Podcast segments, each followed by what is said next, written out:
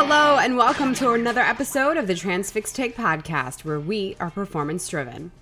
It's the week of July 5th, and we are bringing you news, insights, and trends for shippers and carriers from our market expert, Justin Maze. All right, Maze, it's going to be a short one, I know that, but how's it going? Hey, Jenny, it's great to be back with you as well this week for a short market update for the short week. And although it is a shorter week than normal, we are recording this on July 3rd. So, what are you expecting for the rest of the week, Maze? Fireworks, yes or no? I wouldn't say there's been fireworks in the freight industry, more like sparklers, but since last Monday, we've seen the national average line haul move up about 5% to $1.70 per mile line haul only.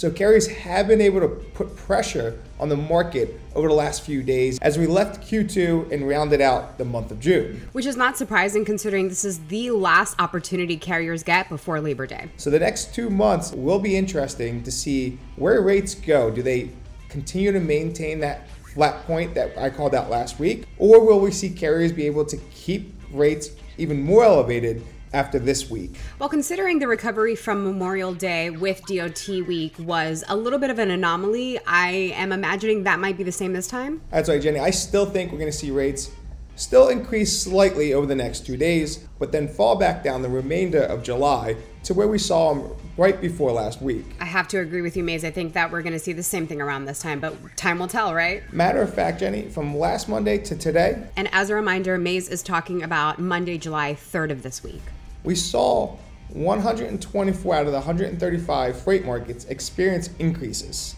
And those 11 saw a very slim decrease compared to some markets in the Northeast and Midwest, where we have actually been calling out a softening market increase the most. Well, while we're here, why don't we get into which markets those are and how they're impacting carriers and shippers? Well, Jenny, Elizabeth, New Jersey, and the Chicago market out in Illinois both saw rates increase on average about 4% over the last week. Any notable markets that have softened that we were not expecting, Maze? Actually, California, I don't want to say softened because it's still a tight area, but rates did not continue to increase like we have been seeing in the last couple weeks. Matter of fact, really the only area that we were continuing to see rates increase at a faster pace than most of the country is in that Southern California and Arizona markets that border Mexico. And these are going to continue to be the markets that we are taking a very close look at, especially because it has projected a later start to produce season. But Maze, while we're here, you know what it's time for the regional breakdown. What have you got and where are we starting with? Well, Jenny, I don't have too much to call out as we prepare to go into the holiday tomorrow, but I think it's important to call out what I was referring to before, and that's the Northeast and Midwest. These regions we've continued to call out as the softening regions, the areas that shippers have opportunity. Well, over the past week, we've seen the opposite, to where these markets actually got tighter and rates saw pressure pushing them upward. Now, I do believe that once we get out of the holiday disruption, we'll see both of these regions continue a decline. Interesting developments, Maze. Now, why don't we move on over to what's going down in the West Coast?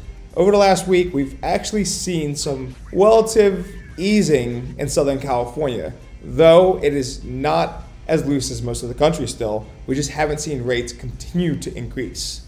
Down in Texas, we continue to see some pressure, but relatively easing from the previous few weeks. And out in the southeast and coastal regions, we're seeing the same pressure similar to what we're seeing in the south, really driven by the holiday. So I'm seeing a lot of the same trends that were happening for Memorial Day, which is not surprising given this is somewhat of a similar holiday season for carriers. Overall, where do you think we're going to land? Overall, Jenny, I think the remainder of this week, carriers are going to continue to have a little more favorable pool than what they've been experiencing outside of holidays for the last few months. But as we drive into next week, we'll likely see the market soften back up and rates start declining more favorable for shippers. And before we head out, Maze, let's talk a little bit about where tender rejections currently sit and how that'll impact shippers. I think when we actually look at tender rejections, it's telling the same story as rates. Tender rejections have continued to increase in a very slow pace over the last few weeks. Dry van tender rejections sitting right around 3.75%, which again is still extremely low compared to the pandemic period where rejections were hovering easily over 20% most of the time.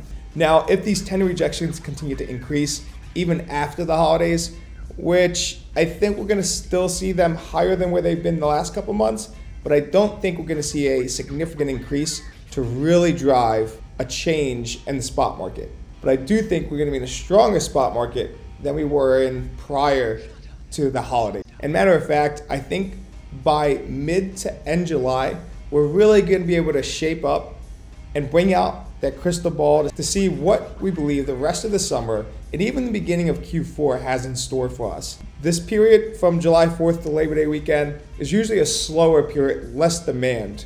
So it's going to be very telling to see where rates and rejections go and is enough capacity leaving the market to actually apply pressure even as demand declines. And while we rarely talk about the LTL sector and what's been going on, something that will be interesting to look at next week is Amazon's Prime Day, which takes place July 11th and 12th, and we'll see how that applies pressure to the overall trucking market, if it'll have any impact on tender rejections, etc. But that said, Maze, have a great rest of your week. And I look forward to our conversation next week. And I hope you have a great 4th of July. And everyone else out there, especially drivers, continuing to drive through the holiday. Have an amazing time. That's right. We'll see you next week with an all new episode of the Transfix Take podcast. Until then, enjoy and drive safely. All views and opinions expressed in this podcast are those of the speakers and do not necessarily reflect the views or positions of Transfix Inc. or any parent companies or affiliates or the companies with which the participants are affiliated and may have been previously disseminated by them.